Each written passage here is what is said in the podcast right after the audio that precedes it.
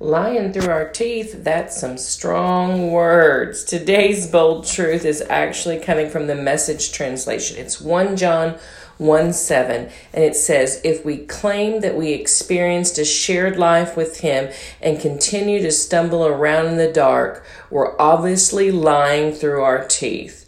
We're not living what we claim, but if we walk in the light, God Himself being the light, we also experience a shared life with one another as the sacred blood of Jesus, God's Son, purges all our sin. That's an amazing, bold truth. So today, let's just not claim to be living in the light, but let's walk in the light with God Himself being the light.